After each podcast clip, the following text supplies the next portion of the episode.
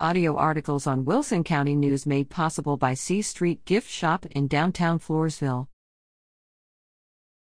Enter Peanut Brittle Contest, deadline for entries is October 13th. Can you make the tastiest, crunchiest, and nuttiest peanut brittle around? If so, you are encouraged to enter it into the Floresville Peanut Festival Peanut Brittle Contest. Entries for the contest should be dropped off at the Wilson County Courthouse at 1423rd Street in downtown Floresville on Friday, October 13th. By 5 p.m., no late entries will be accepted. An 8 ounce sample must be provided in a clear quart sized, unlabeled bag with a sealed blank envelope taped to it to include the contestant's name and phone number. Prizes for first, second, and third places will be awarded. Winners will be announced on Saturday, October 14th at 1:45 p.m. on the Bud Light stage.